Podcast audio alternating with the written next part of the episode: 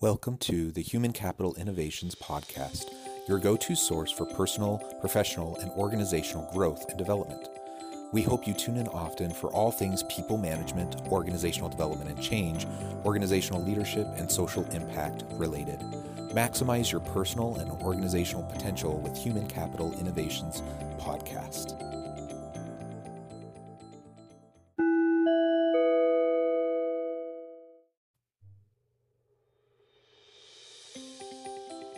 Welcome to the Human Capital Innovations Podcast.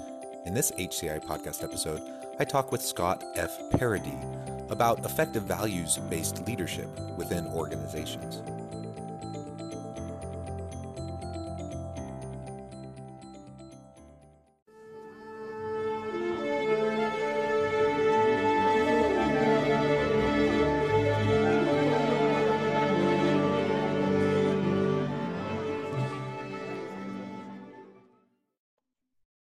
Scott F. Paradis, welcome to the Human Capital Innovations Podcast.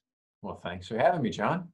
Yeah, I'm really excited to chat with you today. We're going to be discussing leadership generally, but also more specifically, we're going to get into a discussion about values based leadership and if leadership looks different in different types of organizations and how how um, individuals can know the best approach uh, to the type of leadership style they might try to adopt uh, to be effective within their organizations. As we get started today, I wanted to share Scott's uh, bio with the listeners. Scott F. Paradis is a student of life and a seeker of ultimate truth.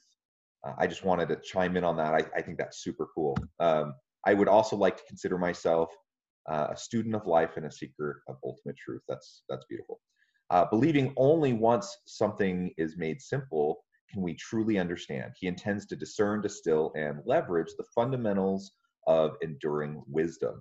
A native of New Hampshire, Scott completed a 30 plus year career with the United States Army, retiring at the rank of colonel. In addition to varied stateside assignments, he completed tours in Europe and the Middle East. He served as a National Security Fellow with the John F. Kennedy School of Government at Harvard University and as a Congressional Fellow with the United States Senate. He holds a Master of Science in Administration from Central Michigan University and a Bachelor of Arts in Sociology from the University of New Hampshire. He and his wife, a shining star, the former, former Lisa Newcombe, currently live in Eagle River, Alaska. Scott and Lisa have two extraordinary adult children, Merideth and Mitchell. Uh, it sounds like you have a beautiful family, a storied, uh, successful career, uh, really a wonderful uh, opportunity uh, for us to connect today. And as we were talking about in the pre um, the pre-show discussion, uh, I, I'm just so jealous that you live in Alaska and that you get to enjoy those beauties on a just a regular basis. How, yes. how wonderful! Well, just before we just before we get on the call, my wife went out to take the dog for a walk. She went three three houses down and she ran into a moose in the park in the driveway. So she turned around and then headed on back because you don't want to have a tangle with a moose. He didn't he didn't take any uh, umbrage at her coming by, but it's always something to be careful of up here. Yeah, I mean, what a fun thing. I, I like taking my dogs out on a walk, but I I can confidently say that I uh, have never and never will encounter a moose when I'm walking my dogs around my neighborhood. yeah, moose and bear, those are the two things we're always uh, keeping an eye out for. Very good. And and i like um, you know we we have some overlap in background. I i ultimately did my phd uh, in sociology but my undergrad was also sociology and then i got a master's of public administration. Um, i don't have any military service experience um, but it, it, seems like uh, in the public service and in our sociology roots that we have a lot of connectivity there and i think that will lead to some really interesting, fun discussions today. Absolutely. Absolutely. Well, before we dive in, anything else about yourself that you would like to share with the listeners? Well, I, as you had mentioned, I started in New Hampshire and, and the Army took me all over the place. And then I retired from the Pentagon and I decided I wanted to get involved in something that would make a contribution, make a difference. So I started to put together educational programs, which amounted to books and then workshops and uh, online courses and that sort of thing. And then a few years ago, for family reasons, we relocated from the DC area up here to, to Alaska. And now, but interestingly enough, since you're in Utah, my daughter is in Salt Lake. and with her husband who's in the army now and then my son is in colorado so uh, we are here continuing to uh, continuing the adventure well wonderful and salt lake is beautiful um, i love the national parks in utah so as much as i, I would love to go to um, alaska to, to visit the beautiful sites. Uh, i do try to make sure that i take advantage of the beauty around me here as well. Yes yes um, well good. So, so today we're going to be talking about leadership, and I think you, you will bring a lot to the table, both through your military service, um, your public service generally, uh, and and the work that you've been doing as a thought leader and uh, pulling together materials, uh, resources, education, educational materials, and books and such, as you mentioned. Um, you've been wrestling with these topics for a really long time, both in practice and you know more abstractly. And you know as you just as you self-describe yourself as the ultimate as the seeker of ultimate truth um, and distilling things down into like more manageable chunks of information that that people can digest and then apply i think that's what we're going for today. Um, so let's start there. And and how would you define leadership? Like in a practical way what is leadership? Yes. Well that is a question I've wrestled with now for a long time because I think folks often misunderstand getting out ahead, the, the term leading with leadership. Because I would say leadership ultimately is much more, if I can use the word spiritual, it, it is inspiring people to be their best, to be their best selves, to fulfill their own potential. That's the ultimate, to me, definition of leadership. But a lot of folks, particularly folks in positions of authority, think, well, I'm out front I have power, whether it's formal or informal power, therefore I'm leading. Well, they're not, in most cases, are not leading or don't understand what it means to lead. I, I, like that a lot of folks use the definition of leadership is to influence. So to influence to accomplish a goal or a task. So I, when I'm talking to folks, I'll say, okay, let, us think about this idea of influence for a minute. For a minute. So, so let's say you're walking down the street and you see a, a group of shady looking characters to you, whatever that is. You are concerned as you approach those folks. So instead of approaching those folks, you decide to cross the street. So they have influenced you. Are they your leaders? Folks would say, no, they're not my leaders. Okay, so this idea of influencing to me is not really at the core of what leadership is about. Then when you think of leadership from a accomplish the task, which is what most people do. Uh, we're going to accomplish the task. I'm going to focus all these people to accomplish the task.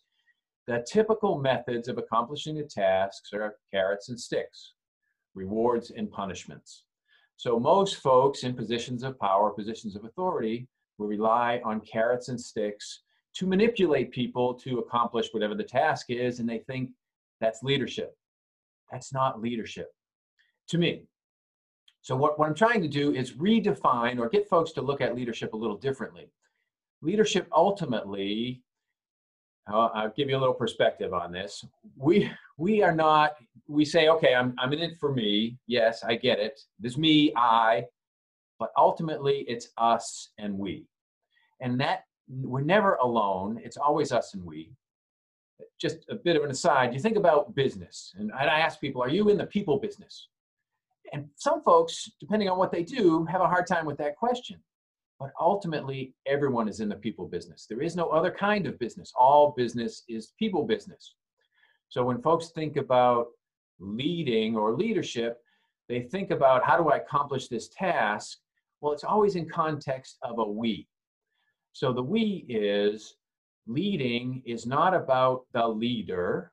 Leading is about the followers. What are the followers getting out of whatever this accomplishing a task is? And ultimately, if you think about leadership in the right way, the way I would say it should be thought about, it's what's in the best interests of the folks who are following. And that's what leadership is all well, I love that. And I completely agree that ultimately leadership is all about empowering and lifting uh, and helping everyone, yourself as well as your team, the people that you work with, to fulfill their greatest potential. That's yes. truly that's truly at the heart of what it means to be a good leader. It's not about manipulation. It's not about carrots and sticks. It's not about um, fear. It's not about uh, even uh, persuasion and influence, though that could be part of it. Um, it but it's it's about authentic relationships with your people so that together you can lift each other and Yes. and that does take vision that does take someone to to um, to lead out but it's it's not the person being in front leading out in and of itself that's leadership. I mean that that could take lots of different forms and be completely dysfunctional and ineffective. Um, but a, a successful leader will start to kind of encapsulate all of these pieces together and recognize that they're not any better or out you know they're they're not out in front of other people in the sense of everyone look towards me and i'm the end all be all answer for everything and um and somehow they are above the, their people that's not what we're talking about at all Right. and if and if that's what um, leaders have in their mindset of what it means to be an effective leader i think they're missing out so a lot of what you were describing another way of framing it is which is something that i believe very strongly in is servant leadership. Yes. um, the, the the philosophy and principles of servant leadership that we are willing to roll up our sleeves uh, work alongside our people that we're not above anything any of the work that they're doing.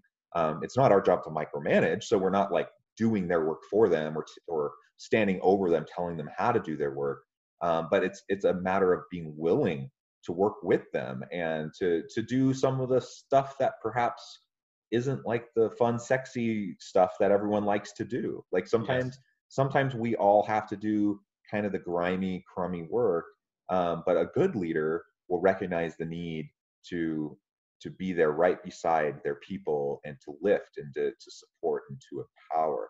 Uh, so so so much of what you said just completely resonates with me um, and so then my question is though because i don't think that's that complicated really Right. um, but my question is why don't people do that what i mean it's it's actually pretty rare in my experience to see leaders who have that kind of a style within organizations Yes. Uh, Part of it, I- think, is this sense, and- and we in the United States in particular, we have this competitive sense about where am I going in my career or how do I get ahead. So we oftentimes put the, the me first, which we lose sight of this leadership. I- say there are two types of leaders, and, and ultimately, the job of a leader is to inspire. I like that word inspire, to, to, so that people are inspired and lifted up, empowered, as you say.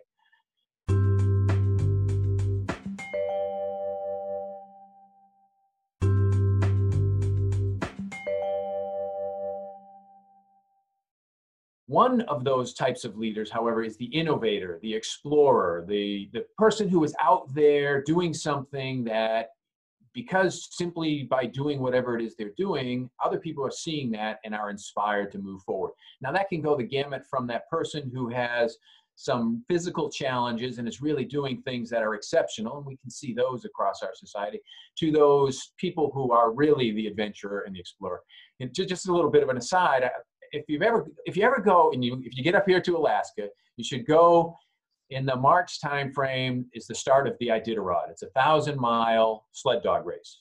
And at the beginning of the Iditarod, they read off the bios of the racers. So here you have a person on a sled with 16 dogs, and off they go a thousand miles into the wilderness.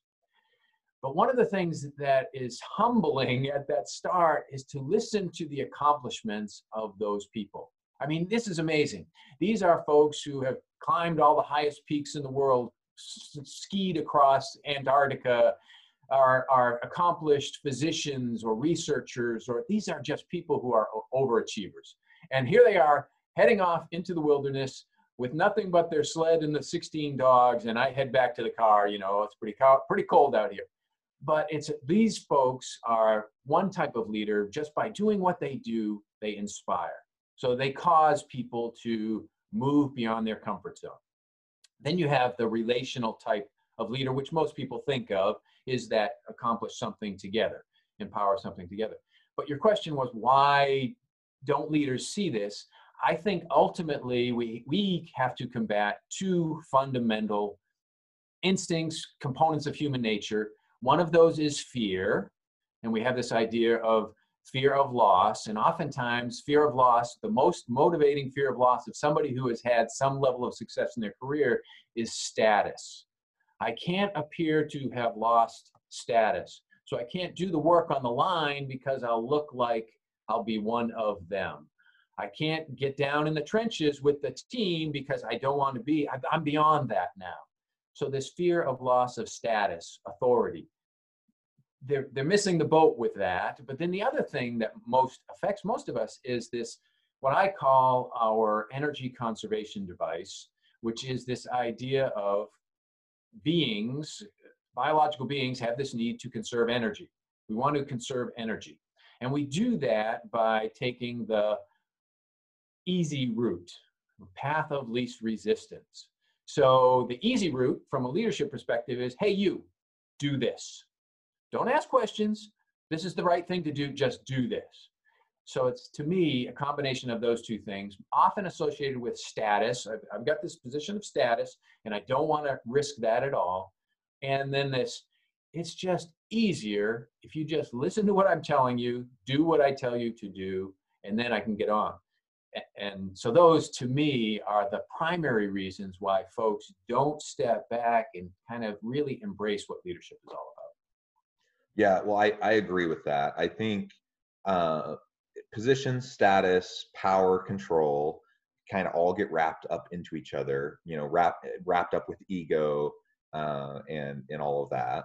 Um, th- then there's also i mean when you say it's easier it is absolutely easier to take that approach in the short term. Yes. Ironically, it's actually way more work than if you actually empower your people and help them to learn to be autonomous and creative and innovative because then you, you support them you don't have to direct them because they're right. directing them they're self-directed um, so in, in in the long run it's actually easier to to take an empowerment approach but it, that takes some investment up front and that's something that a lot of people aren't willing to do in part because we tend to have just a really short um, like immediacy culture and like uh, a short time frame in terms of uh, how we view um, the way we interact with people and with the world at least here in the united states we do. Um, other cultures have more long-term orientations but we're pretty short-term here. Um, and then I, I think also I think a lot of it's just people don't know any different.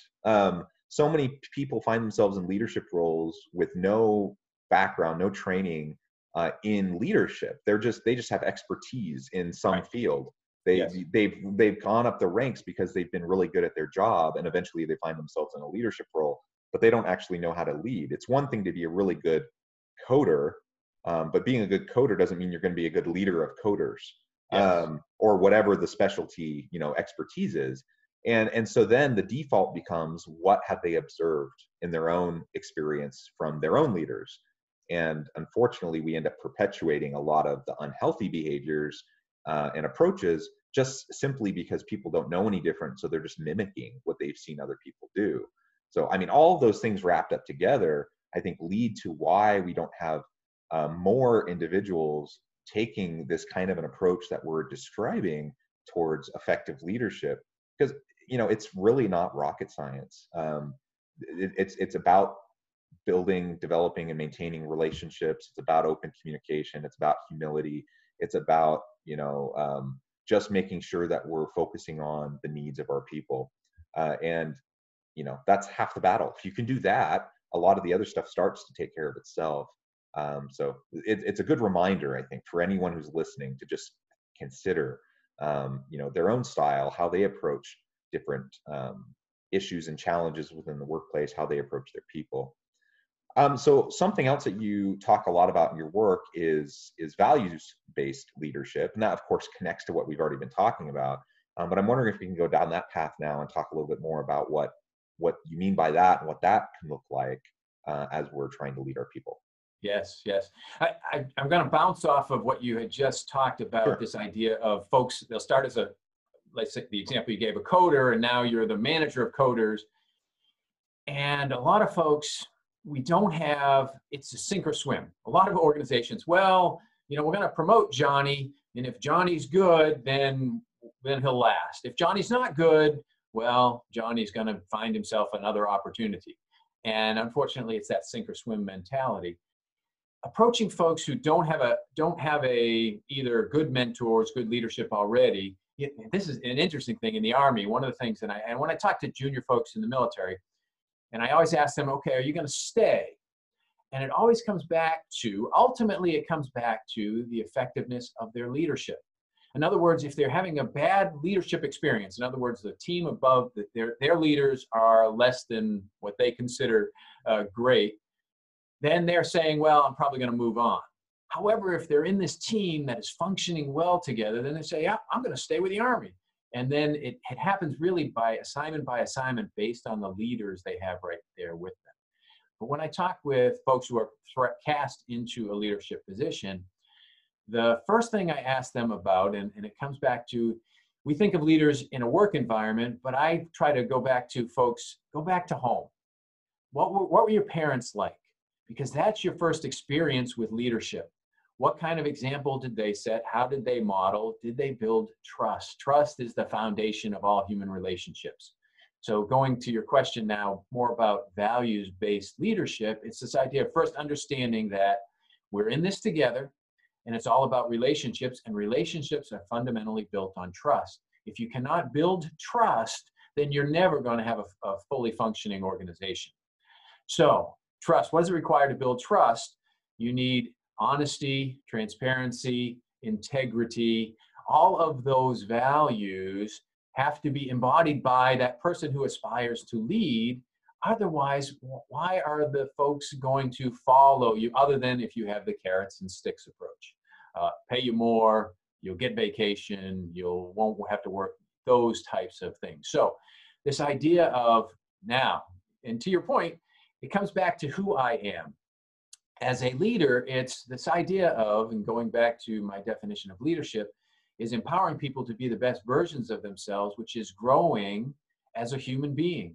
So, for you to grow as a human being, then that means that those values of trust, integrity, honesty, do you exhibit those values? And is that something that's important to you? Or are you just competing to get ahead and ultimately it's me, me, me? And that's not the direction of leadership. So, those core values to ultimately establish and maintain that foundation of trust are the keys to being a successful leader. I love that. I, I think all of those values are are are vital. Um, I I think one thing that's worth noting here is that nobody's perfect and so we're it's not like we're saying these these are the values you need to have to be an effective leader and if you ever fall short you know in terms of you're you're not a perfect um, example of integrity then then you're you're in trouble. Like you're never going to be able to be an effective leader. That's not what we're talking about right?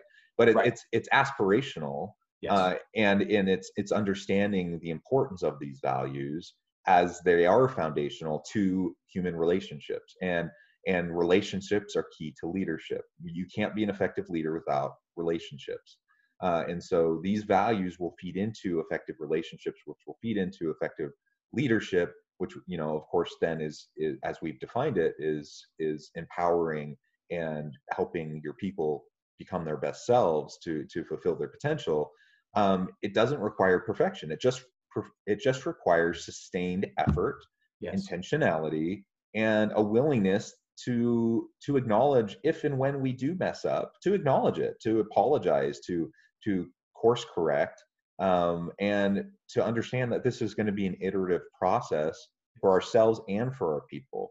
But as we as we develop that kind of a culture and we have a growth mindset then actually that becomes a way to model for our people because you know what? We're not going to be perfect. They're not going to be perfect either. And if they see success in in career and life as being a whole series of like linear growth with no um, um, steps backwards or no deviations you know that's not realistic either. So so everyone needs to understand that yeah if you mess up own up to it uh, apologize try to fix it move forward. And if they see their leader doing that then they will be more inclined to do that. And that's just one more way to help everyone fulfill their potential. Yes absolutely. I agree with i agree with everything you said. Absolutely. The this this idea of fulfilling your potential. as you are putting that effort, you're growing yourself. So you're advancing and everyone else is advancing. And, and I think, and we see this all the time in our, across our society and in, in our organizations, people understand we're not perfect. So if you're willing to admit, I'm not perfect, I don't have all the answers, we're in this together, or I screwed up, then they are going to be that much more willing to trust and follow you because they they know that about themselves and they know that about that none of us are perfect. So let's go and work together. Yeah and on the flip side of that so so while acknowledging our imperfections in and effectively modeling that can actually help build greater trust right? And it can help create stronger relationships because that's being authentic.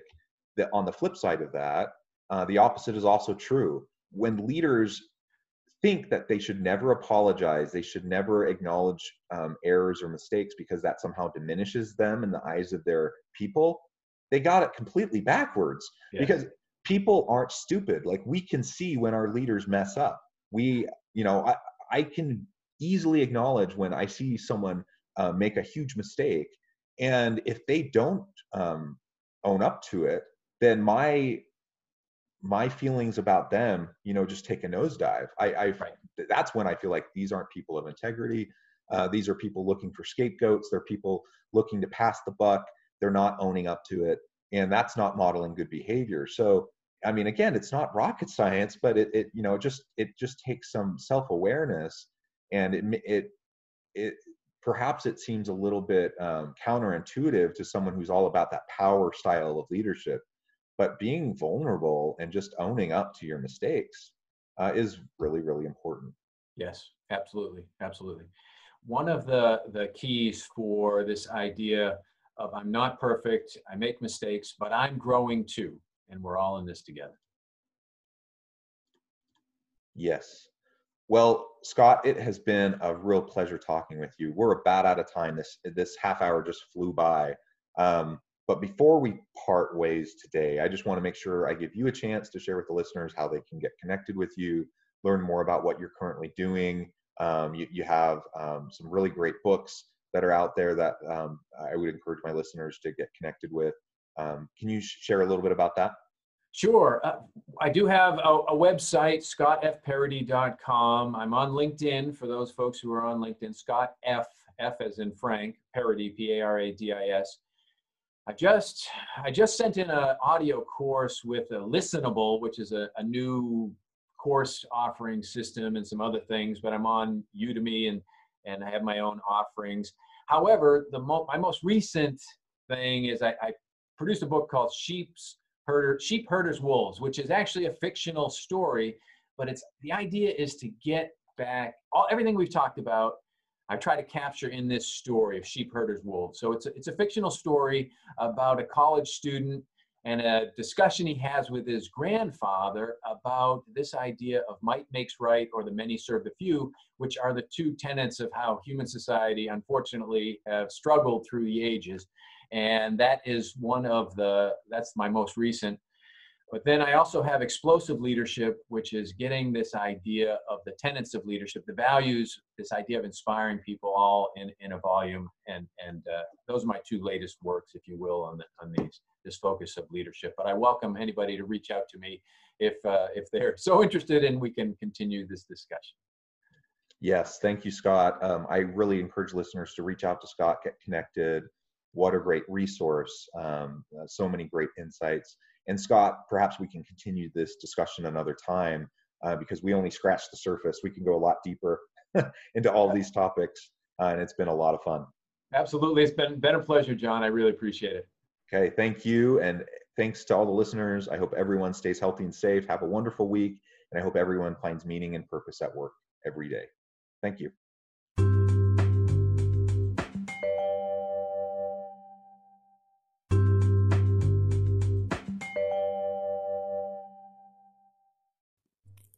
Thanks again for joining us for this episode of the Human Capital Innovations Podcast. I hope you stay healthy and safe and that you have a great week.